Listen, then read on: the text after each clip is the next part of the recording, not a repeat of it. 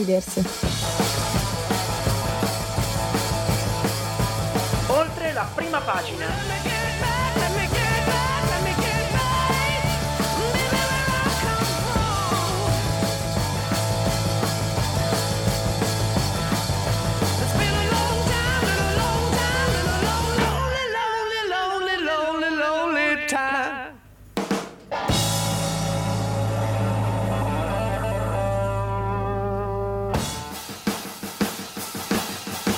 Un saluto a tutti amici ascoltatori, questo è Insiders oltre la prima pagina, un saluto da Umberto Cascone. E da Alice Allevi. Giovedì 24 novembre 2022, nuova puntata ricchissima di argomenti, di, Sì. di- di- di temi forti. Abbiamo lanci lunari, abbiamo l'acqua alta Venezia e abbiamo di nuovo Waiting Charles Sì. con una nuova figura da, da conoscere. Li accompagneremo come al solito per i prossimi 45, 45 minuti. minuti, più o dai, me- più o circa. meno. Poi noi cerchiamo di rimanere nei tempi, poi se ci Ma di solito ci riusciamo, Sì, sì, eh. devo dire sì, siamo molto puntuali. Siamo molto puntuali e siamo anche molto puntuali sui nostri social, su Instagram in particolare dove vi proponiamo tutte le Esatto. settimane i nostri sondaggi. Ricordatevi di partecipare ai sondaggi, di seguirci, Esatto. sui, seguirci sui Di social. seguirci sì, sui social. Oggi non so parlare ragazzi, preparatevi perché ce ne saranno tante di, que- di queste situazioni molto, molto ilari nella, nella puntata odierna. Ehm, per il momento io direi che se Alice non ha, non ha nulla da dire in contrario, perché Nessuna magari, obiezione. magari, magari oh, vostro onore, io avrei un'obiezione, no- non lo so, magari c'è qualche cosa da dire, ma nel caso ce lo dirà dopo, perché per il Esatto. momento andiamo ad ascoltarci un pochino di musica che ci introduce al tema di Yes. oggi, ci andiamo a sentire Nicki Minaj, o Minaj, Che non ho mai capito canzone, come si dice, canzone. che, Carla, che canta Starships. Let's go to the beach, each, let's go get a wave. They say what they gonna say. Have a drink, clink, found a Bud Light. Bad bitches like me, it's hard to come by. The Patron, on, let's go get it down. The sound, on, yes, I'm in the zone. Is it two, three? Leave a good tip. I'ma blow all of my money and don't give two I'm on shits. the floor.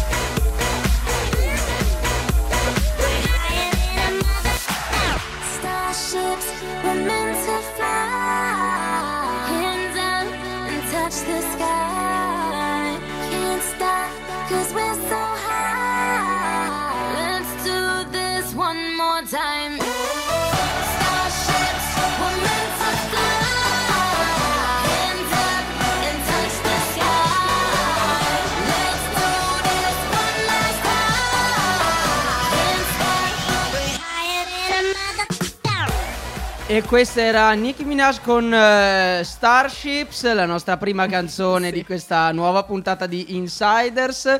Eh, Per una volta siamo partiti un po' carichi. se Sì, non esatto. altre- siamo per una sempre- volta, scusami, anche quando abbiamo messo Eh, Beyoncé beh, siamo partiti oddio. carichi. Però sì, hai Sì, ragione. è vero, siamo partiti anche con Beyoncé, hai ragione, non ci stavo pensando. Ok, vabbè, comunque questi, questi sono elementi secondari. Di cosa parliamo oggi nella nostra notizia principale, Alice? Par- beh, sì, partiamo. Partiamo e parliamo Og- oggi non sappiamo Artemis- l'italiano. No, l'abbiamo dimenticato. Artemis 1, il ritorno sulla luna del genere umano. Che bello parlare di queste cose. È, è bellissimo, Be- sì, bello, esatto. mi piace, mi piace. Dovete sapere che io ho detto ad Alice che questa settimana avremmo parlato di questo eh, qualcosa come tre settimane fa. Sì, mi ha detto, guarda che settimana prossima parliamo di questo. Poi hanno rimandato il, Sì. il lancio. e Fa, no, parliamo di settimana prossima. Io, ok, va bene. Va non bene, ti preoccupare. fai tutto tu, Va va bene, bene. va bene. si è fidata ciecamente. Mi fido. Comunque, appunto, alla fine ce l'abbiamo fatta Sì. dopo mesi di rinvii, Esatto. danni da riparare, problemi tecnici emerse in varie fasi della sperimentazione e non ultimo un tempo non particolarmente Ecco. clemente. Mercoledì 16 novembre 2022, ore 7.47 del mattino, in Italia lì erano, era l'1.47 di notte. Non un minuto più, non un minuto meno. È Allora, queste co- 47. queste La cose vanno dette precise. Ecco. Nella base- dalla base spaziale di Cape Kennedy in Florida è decollato il gigantesco razzo SLS, il più potente mai entrato Es- in servizio esatto. per la missione Artemis 1, Esatto. la prima del nuovo programma lunare della NASA che è destinato a riportare l'uomo, o meglio la donna, perché la Ecco, donna non c'è mai stata, quindi, questa eh, cosa. su- sulla Luna a partire dalla metà di questo decennio, con lo scopo di stabilire una presenza umana di lungo periodo e poi in seguito permanente sul nostro satellite Seguito molto- naturale. In un seguito molto seguito. Neanche troppo. Neanche troppo Neanche seguito. troppo seguito. Vabbè, vedremo, ecco. E quelle trasmesse dalla NASA sono state immagini veramente spettacolari, ragazzi. Se ve le siete perse andatele a cercare perché su YouTube si può veramente trovare di tutto. L'abbiamo chiesto, eh, chi di voi era collegato? Sì, Cioè, sì, sì, sì. E è stato sostanzialmente il coronamento di anni di lavoro di migliaia di scienziati e anche ingegneri che hanno lo scopo sostanzialmente di riportarci sulla Luna quasi da 50 anni esatti dall'ultima volta che effettivamente noi siamo approdati sul- sulla Luna, perché infatti era il 14 dicembre 1972 quando gli astronauti americani James Sherman e Harrison Smith lasciarono per l'ultima volta la superficie della Luna.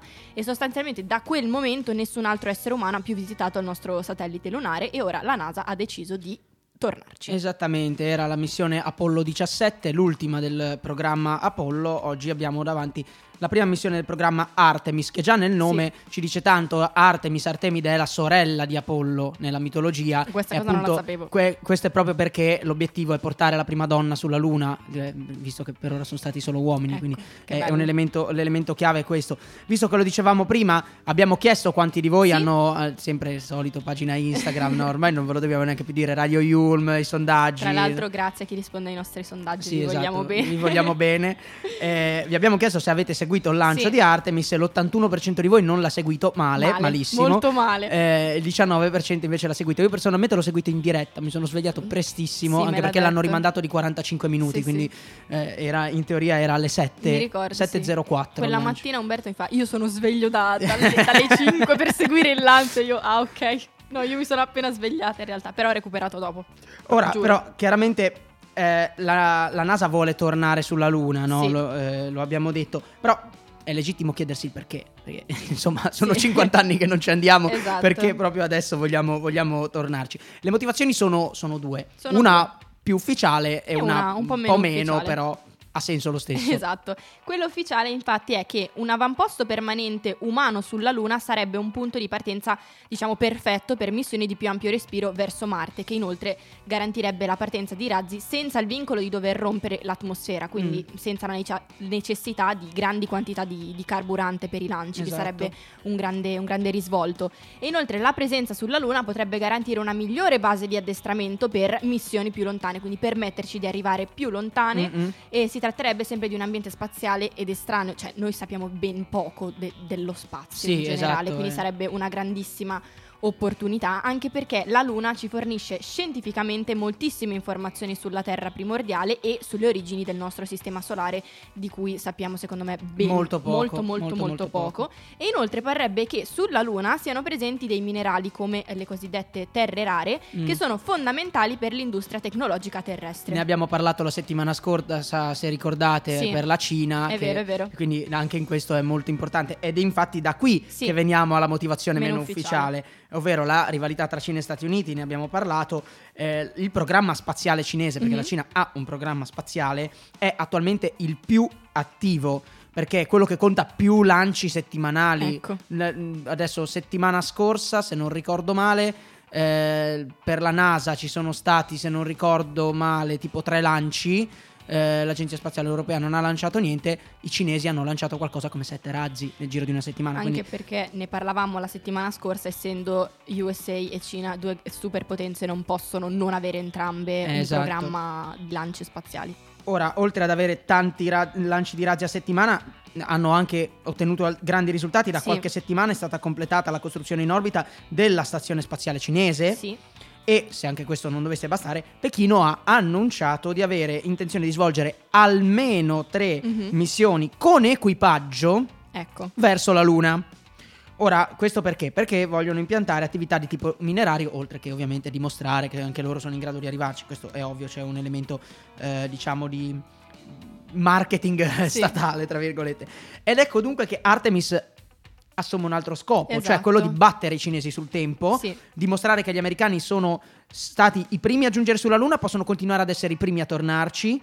E soprattutto potrebbe que- tutto questo garantire a Washington e ai suoi alleati europei, canadesi e giapponesi un, eh, un accesso privilegiato alle li- risorse lunari che sono incontaminate e in questo momento non sono di nessuno, quindi Sì, sì. Chiunque se le può accaparrare senza nessun tipo di, di problema. Esatto, settimana scorsa parlavamo del- dell'amicizia apparente Mm. tra, tra USA e, e Cina. Eh, oggi vediamo forse un altro, un altro punto di vista dove si possono in qualche modo scontrare, ecco. Esatto. E tutto questo ovviamente ha dei costi e non, Eh, sono, esatto. non sono pochi.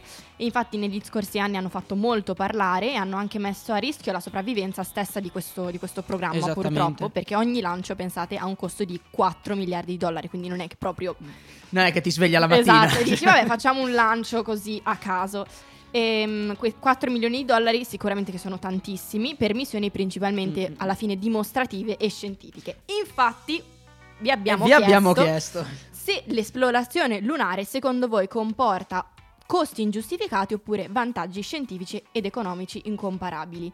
Mm. Fortunatamente il 25, almeno dal mio punto di vista, sì, sì, sì. il 25% di voi ha detto solo costi ingiustificati. Mi piacerebbe sapere perché molte persone hanno detto costi ingiustificati e 75%, quindi una buona percentuale di voi, vantaggi scientifici ed economici incomparabili. Esattamente, ne abbiamo in realtà, eh, questo Alice probabilmente non lo può sapere, ma ne abbiamo parlato già eh, nella scorsa stagione di Insiders. Eh no, non c'ero. Eh, ne avevamo parlato e in realtà il, il fatto che tante persone percepiscano i costi dell'esplorazione spaziale come non giustificati è che vedono lo spazio come qualcosa di lontano, Sì. che può dare solo dati scientifici che alla maggioranza delle persone Sì. interessano poco. In realtà ne avevamo parlato, magari andate a recuperare quella puntata negli archivi eh, di Insider se la trovate.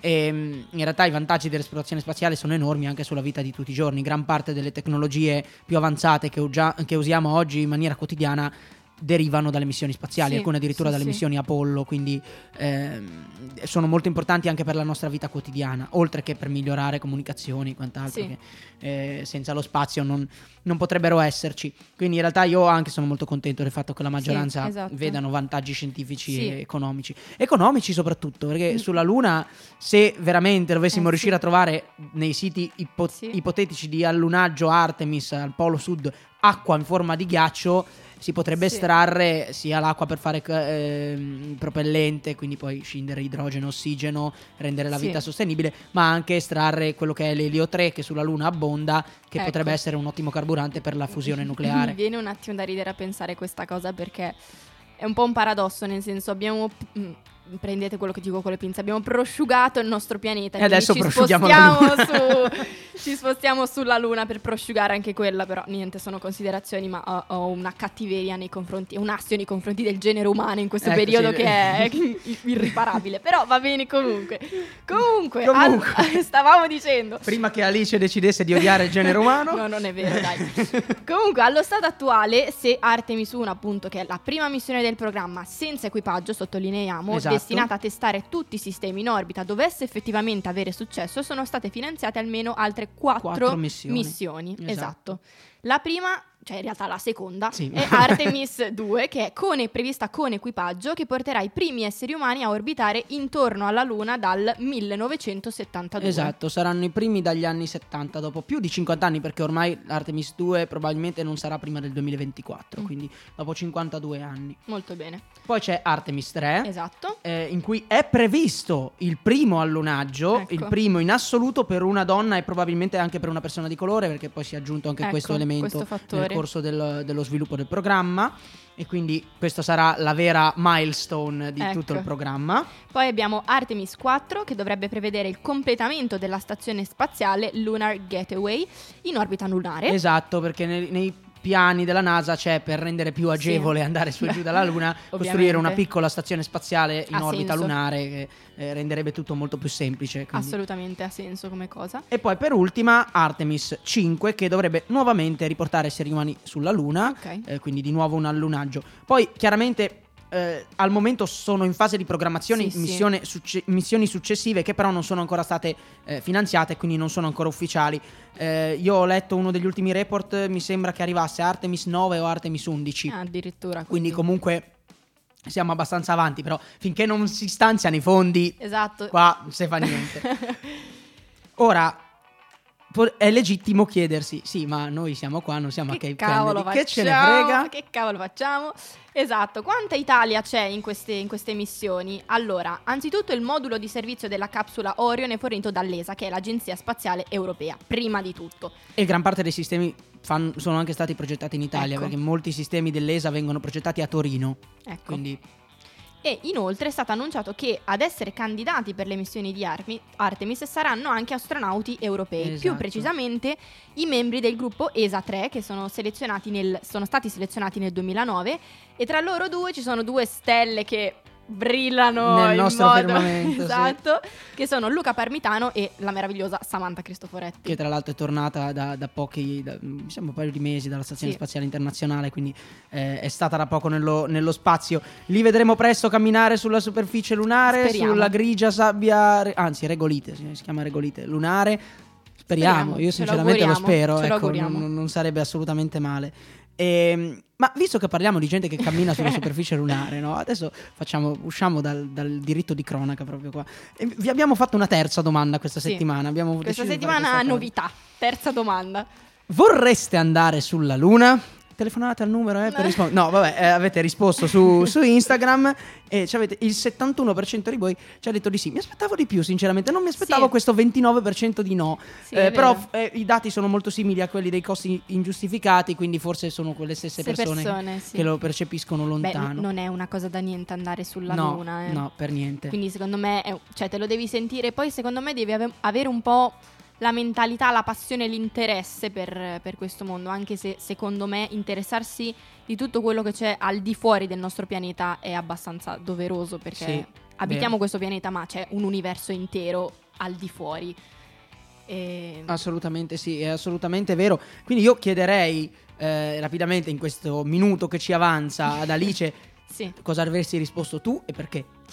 Io cosa avrei risposto? Avrei risposto che eh, sì, io vorrei andare sulla Luna, sinceramente, anche se mi spaventa un po' la cosa, però Beh, penso, sia, penso sia legittimo. Però l'idea di vedere che cosa c'è al di fuori del nostro pianeta e pensare che noi siamo dei granelli di sabbia nei nei- cioè, rispetto a tutto Mm, quello mm, che mm. ci circonda, secondo me deve essere una, una cosa assurda. Poi Sì. vedere la Terra da fuori, Eh, cioè quello tipo secondo me la cosa- dal nostro pianeta deve essere uno spettacolo Quello deve essere la cosa più Senza bella in, fiato. ass- in assoluto, Sì. assolutamente sì. Io sono d'accordo con, con Alice, anzi Immaginavo. io adesso dirò una cosa che rimarrà negli Aiuto. archivi di Radio Yulm. io ho, ho un sogno, I have a dream, eh, che non si realizzerà mai nella vita, però eh, lasciatemi sognare, cioè eh, un giorno, visto che eh, di, di, mh, eh, corrispondenti giornalistici c'è sempre bisogno, Ecco. eh, finire per essere, ad essere un, un corrispondente per qualche giornale o televisione direttamente da un'ipotetica colonia sulla Luna. Ecco, quello sarebbe veramente un sogno per me. Lo, Questo di- l'ho lo dico scoperto- sinceramente, è una cosa folle, ma lo dico sinceramente, proprio... Magari no, cioè nella Eh. vita mai dire mai, eh, Umberto, mai dire mai. Vediamo. Vediamo che cosa Tra-. Se tra qualche anno siamo in diretta su, su Insiders e Esatto. uno viene dalla Luna. Lui eh, fa la corrispondenza sa- dalla luna, io rimango sulla terra, però amici, eh. Ah, ok, tu rimani qua. Avevi detto che volevi venire su. Vabbè, ok. Beh, ti vengo a comunque, trovare sicuramente, però ci vuole una corrispondenza uno da una parte e uno dall'altra. Hai ragione, anche perché tutto sommato noi apparteniamo Esatto. al nostro mondo, apparteniamo alla Terra. Questo è un collegamento terrificante. Comunque, visto che Oh, parliamo di Dio. appartenenza, ci sentiamo Ambragiolini con T'appartengo. Io mi ero persa nella nebbia e tu, tu dalla rabbia ormai non ci vivevi più. E adesso che siamo tornati insieme, ti dico t'amo e tu non me lo dici mai. E adesso giura, adesso giura, adesso giura che non hai paura, che sia una fregatura, dirmi amore mio. Perché un amore col silenziatore ti spara al cuore, pum, sei caduto giù. T'appartengo ed io ci tengo e se prometto poi mantengo Ma appartieni se ci tieni Tu prometti e poi mantieni Prometto, prometti Ti giuro amore, un amore eterno Se non è amore me ne andrò all'inferno Ma quando ci sorprenderà l'inverno Questo amore sarà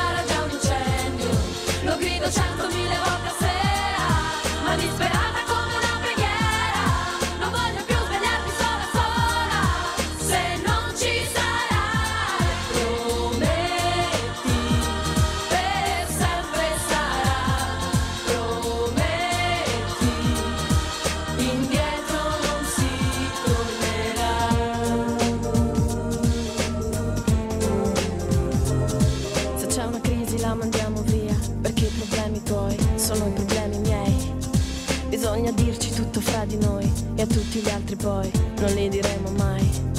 E adesso giura Adesso giura Adesso giura sopra il mio diario Dove c'è la tua foto che è dedicata a me Che ho consumato con i baci e i pianti Che io per colpa tua non piangerò mai più. T'appartengo ed io ci tengo e se prometto poi mantengo Ma appartieni se ci tieni Tu prometti e poi mantieni Prometto, prometti. Ti giuro amore, un amore Se non è amore me ne andrò all'inferno. Ma quando ci sorprenderà l'inverno Questo amore sarà già un incendio. Lo grido centomila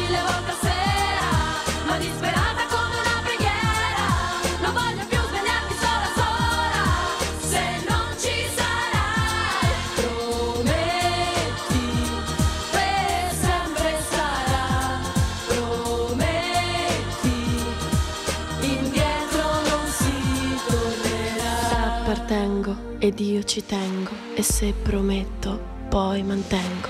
Ma appartieni e se ci tieni Tu prometti e poi mantieni E questa era T'appartengo di Ambra Angiolini. eh, motivo, adesso spiego perché questa canzone è un po', un po' così in, in un programma serio quale Insiders. No, Perché pre- apparteniamo alla Terra, no? Non esatto, perché apparteniamo alla Terra e perché mm, abbiamo fatto una lezione con la professoressa Cardini, che tra l'altro è stata ospite di Radio Yulm ad Audience, ma anche a quarto Anche piano. a quarto piano. Esatto.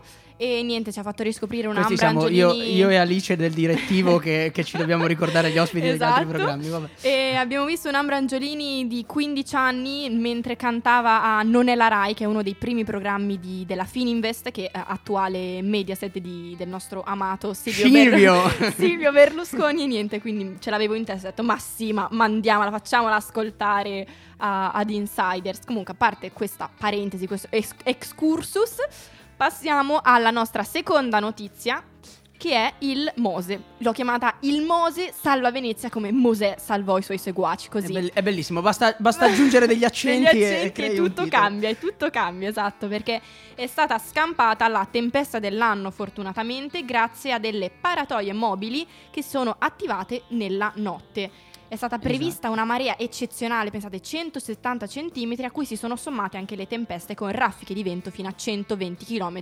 orari.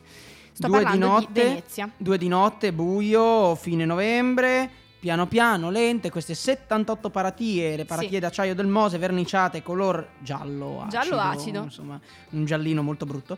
Eh, si alzano, eh, il design non è il massimo. Si alzano piano piano Sì. e chiudono fuori dalla laguna questa tempesta perfetta, la marea distruttiva di 1,70 m, il vento di scirocco, umido e poi subito dopo la La bora con raffiche gelate appunto fino a 120 km l'ora. Le previsioni Esatto. meteo per la mattina del 22 novembre sono esattamente le stesse di quelle del 12 novembre 2019 Esatto. che avevano allagato la città. All'epoca la Esatto. marea era stata 150 cm, diventati poi 187 per il Esatto. vento. Esattamente.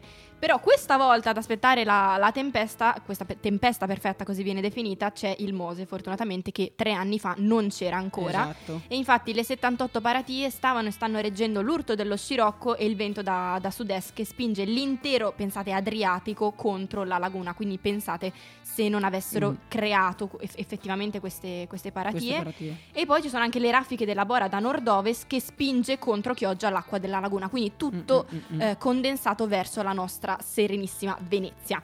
Serenissima Repubblica. Esatto, esatto. Il commissario straordinario per il Mose ha commentato che fortunatamente è andato tutto secondo le procedure. E fortunatamente è stata in contatto costante con questa control room, sto parlando di Elisabetta Spitz che è appunto commissario straordinario Mhm. per il Mose ed è stato un test molto importante perché infatti è stata la dimostrazione che il lavoro che è stato fatto in, in questi anni ha contribuito in maniera determinante a rendere le operazioni di sollevamento sempre più efficienti e inoltre il sindaco di Venezia, Luigi Brugnaro, ha dichiarato che senza il Mosa sarebbe stata un'altra devastazione.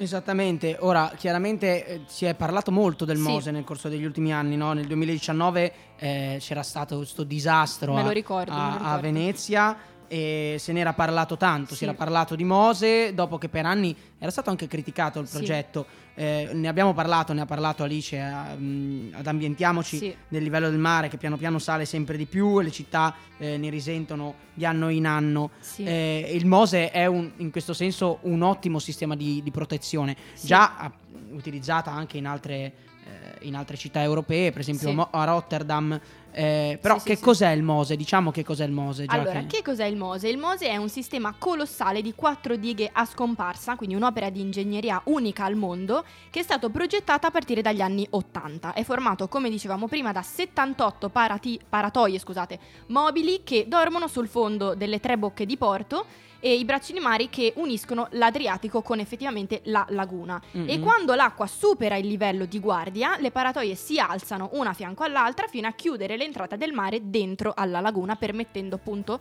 di evitare queste, queste devastazioni e di placare queste, queste tempeste. La prima pietra fu posata, vedo già Umberto che ride, il 14 maggio 2003 da Silvio Berlusconi, in favore ovviamente di telecamere, il nostro Silvio non si smentisce mai. Assolutamente, anche il Mose lo devo fondare.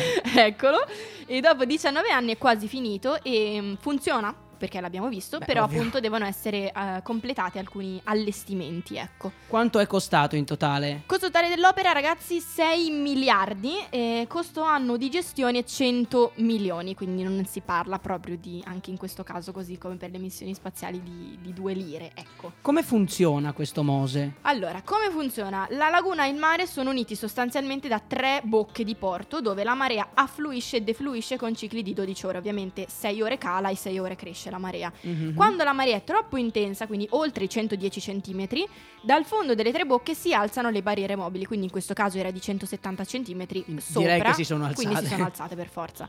Dove sono posizionate? Una è a Chioggia, nel porto di pesca, Ok. una a Malamocco, dove ci sono grandi petroliere e traghetti per il Levante, e l'ultima e due barriere, oh, scusate, sono poste nella larga bocca del Lido. Mhm. Ovviamente tutte queste operazioni sono state controllate, sono state condotte da squadre di emergenza e nelle sale di, comu- di comando c'erano ingegneri meccanici, fisici, informatici, quindi di tutto e di più perché era una situazione veramente critica. Una cosa che volevo aggiungere è che ehm, non solo queste città come Venezia stanno utilizzando appunto, stanno, stanno ampliando le loro difese, ma Venezia rischia perché è proprio una città sul mare, quindi il cambiamento climatico potrebbe portare a, Certo. a- a farla scomparire nel, nel tempo. Ora noi abbiamo parlato di Venezia, ma in realtà in questi Sì, in giorni Italia. c'è stato, mh, c'è stato in realtà abbastanza maltempo no? in Esatto. Italia. Facciamo un attimo proprio Sì, velocissimo, un- velocissimo. Un, minutino di, di Esatto. meteo Yulm. Esatto, esatto, c'è stato maltempo in Campania, soprattutto sul Cilento purtroppo, ma ha colpito anche Roma, la Toscana e le tratte dei, dei traghetti appunto della Toscana con l'Elba infine anche in Sardegna perché il maestrale ha fatto crollare la vecchia ciminiera abbandonata di Porto Torres, quindi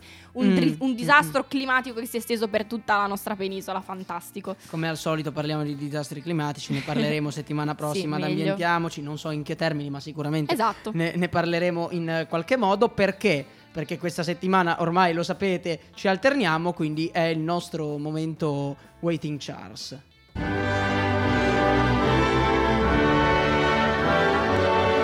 Waiting Charles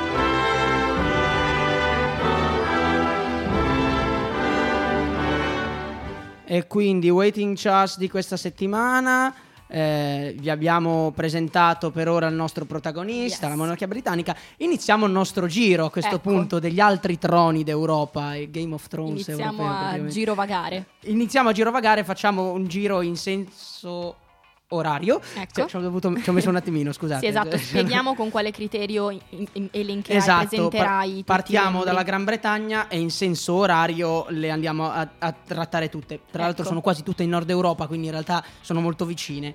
Eh, oggi partiamo dal- da quella più occidentale di tutte, Mm? che è il Belgio. Ecco. Quindi partiamo dal Belgio e prima di tutto, prima di parlare di chi è il re del Belgio oggi, eccetera, eccetera, dobbiamo dire una cosa. Il titolo reale belga non è re del Belgio, ma re dei Belgi. Ah. Quindi del- delle persone, non Ah, ecco. della nazione. Questo perché il Belgio, di per sé come nazione, Mhm. è nato nel 1830 a seguito della rivoluzione liberale contro il governo dispotico dei Paesi Bassi. Quindi per conformarsi a, a Mhm. questi ideali di rivoluzione liberale, il sovrano non è del paese ma del popolo, per dare alla Ecco. monarchia un senso eh, maggiormente democratico e popolare, diciamo. Ecco. Quindi ha, ha- ha tutto un senso di nuovo nell'ambito della, della vicinanza al popolo. Scopro anch'io cose nuove. Ora, la casa reale belga è quella, e immagino che la risentiremo molto spesso Mhm. in Waiting Charles, dei Sassonia, Coburgo, Gotha, che in realtà sono anche gli inglesi, perché Mhm. gli inglesi hanno solo cambiato nome in Windsor, ma sono sempre loro, eh, che eh, nel corso dell'Ottocento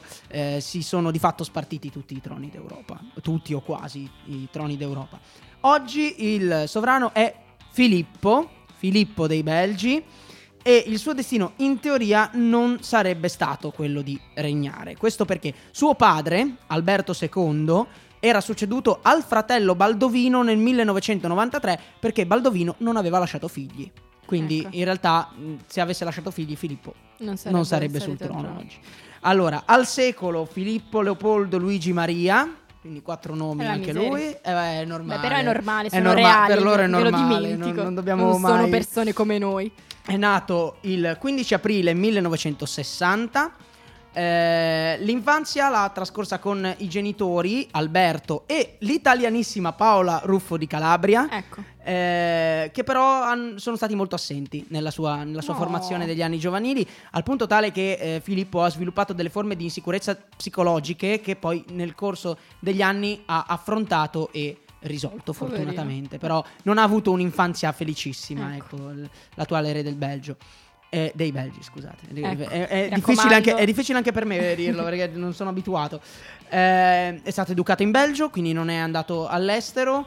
Si è dovuto però trasferire eh, nelle Fiandre. Sapete che il Belgio in realtà eh, è composto da parti di Sì. popolazione diverse. Lui a un certo punto, diventato erede al trono, Mm-hmm. Eh, o comunque nell'ipotesi che sarebbe diventato erede al trono, si è dovuto trasferire nelle Fiandre per avere anche l'istruzione fiamminga. Ok. E questa cosa mh, ha aggravato anche un po' le sue condizioni perché si trovava molto bene dove era prima. Ecco. Eh, ha frequentato poi, ovviamente, come in quanto sovrano, futuro sovrano, l'Accademia Militare dal 1978 al 1981, diventato sottotenente nell'80, poi si è brevettato pilota di caccia e paracadutista e poi dopo un corso di Stato Maggiore è diventato colonnello nel 1989. Ecco. Si è po- ha poi avuto anche lui un'educazione molto più approfondita dopo, ha studiato a Oxford, al Trinity College e si è poi laureato in scienze politiche alla Stanford University in California nel dubbi. 1985. Non avevo dubbi, ragazzi. Nel 1993 il padre sale al trono, lui diventa erede al trono e assume il titolo di duca di Brabante. Nel 1999 ha sposato una nobildonna di famiglia mm, belgo-polacca, eh, Matilde Duquesne d'Acco, ehm, e hanno avuto quattro figli, Elisabetta nel 2001, Gabriele nel 2003, Emanuele nel 2005 e Leonora nel 2008. Quindi sono tutti eh, più piccoli di me, ma eh, Beh, una è più grande una- di Alice. C'è una speranza. La- l'erede al trono, che sarà la prima regina regnante del Sì, di Belgio, un anno più Elisabetta grande. è più grande di Alice. Eh, questo per far vedere che comunque c'è una nuova generazione Esatto. che magari a volte non ci pensiamo. Una cosa positiva. Allora, Filippo è salito al trono il 21 luglio del 2013, eh, un'ora dopo la- l'abdicazione al trono del padre, che era in realtà eh, stata annunciata all'inizio del mese, il 3 di luglio, eh, per motivi d'età sostanzialmente. Ehm, istanze modernizzatrici, vediamo che cosa fa Filippo per, per avvicinare un po' la monarchia al- ai tempi moderni. In realtà non ne ha, par- non ne ha un grande bisogno. Mhm. Perché il Belgio, come le altre monarchie del nord Europa, gran parte delle monarchie del nord Europa, è già di per sé molto più moderna di quella britannica. Ecco. Perché sono sostanzialmente monarchie più moderne, proprio a livello, Mhm. abbiamo visto, 1830, cioè sono stati abbastanza eh, moderni. Quindi antiche tradizioni ce ne sono meno e i cambiamenti sociali sono più rapidi in questi paesi Mhm. che sono molto sviluppati e quindi anche la monarchia è rimasta molto legata a questi eh, a questi cambiamenti molto veloci. Quindi appunto il lavoro di Filippo non è particolarmente duro. Eh, già i suoi predecessori hanno fatto molto in questo senso. Però ci sono chiaramente alcuni elementi interessanti. Per esempio ha deciso di trasferire le udienze con i primi ministri, i ministri, i membri del governo dalla residenza del- ufficiale del re che si trova a Lecken, eh, pochi chilometri fuori Bruxelles, eh, direttamente al Palazzo Reale che è in pieno centro vicino ai palazzi del governo, quindi anche questo è un senso di avvicinamento, Avvicinamento, alla sì. politica e al, al popolo.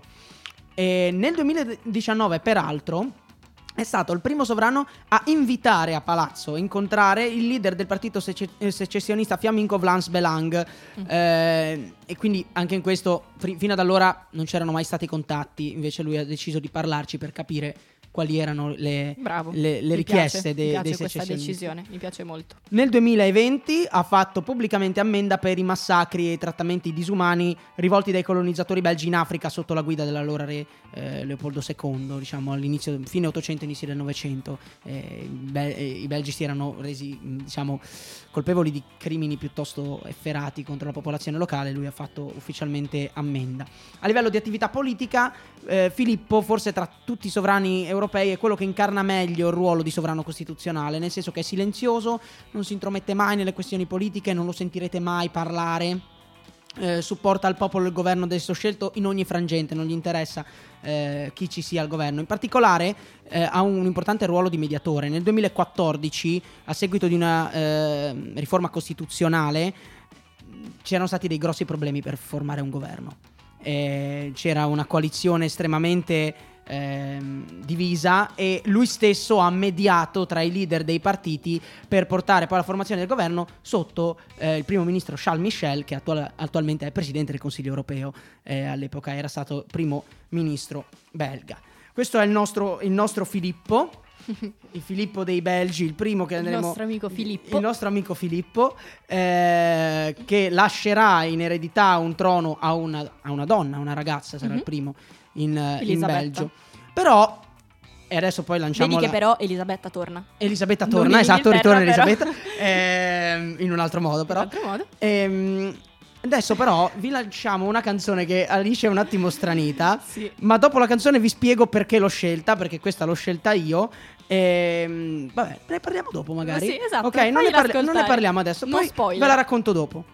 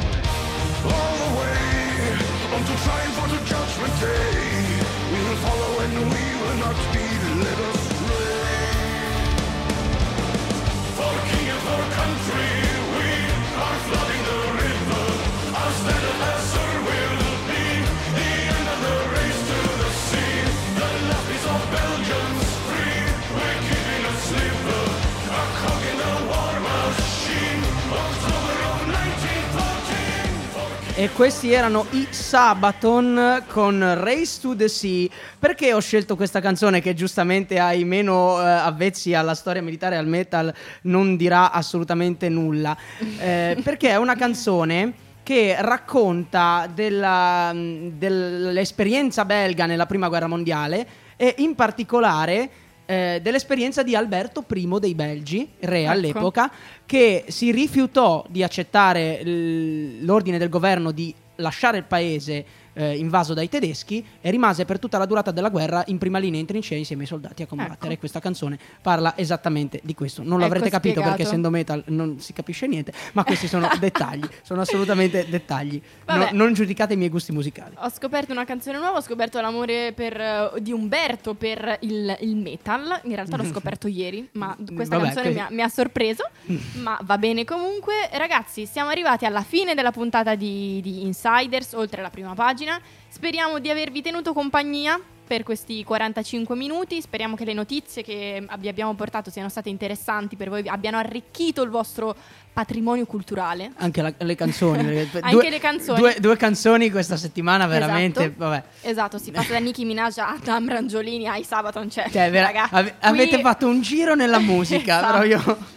qualcosa di, di pazzesco. Non facciamolo più, per favore, perché poi perdiamo tutti gli ascoltatori. Siete ancora lì? Siete Sì, ancora collegati? Sono ancora lì collegati. Vi ricordo che domenica, se volete riascoltare Insiders, c'è la replica alle 5. Per il momento il- l'appuntamento è giovedì prossimo alle 18. Insiders oltre la prima pagina.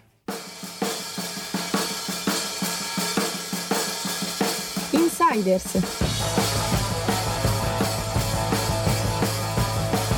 Oltre la prima pagina.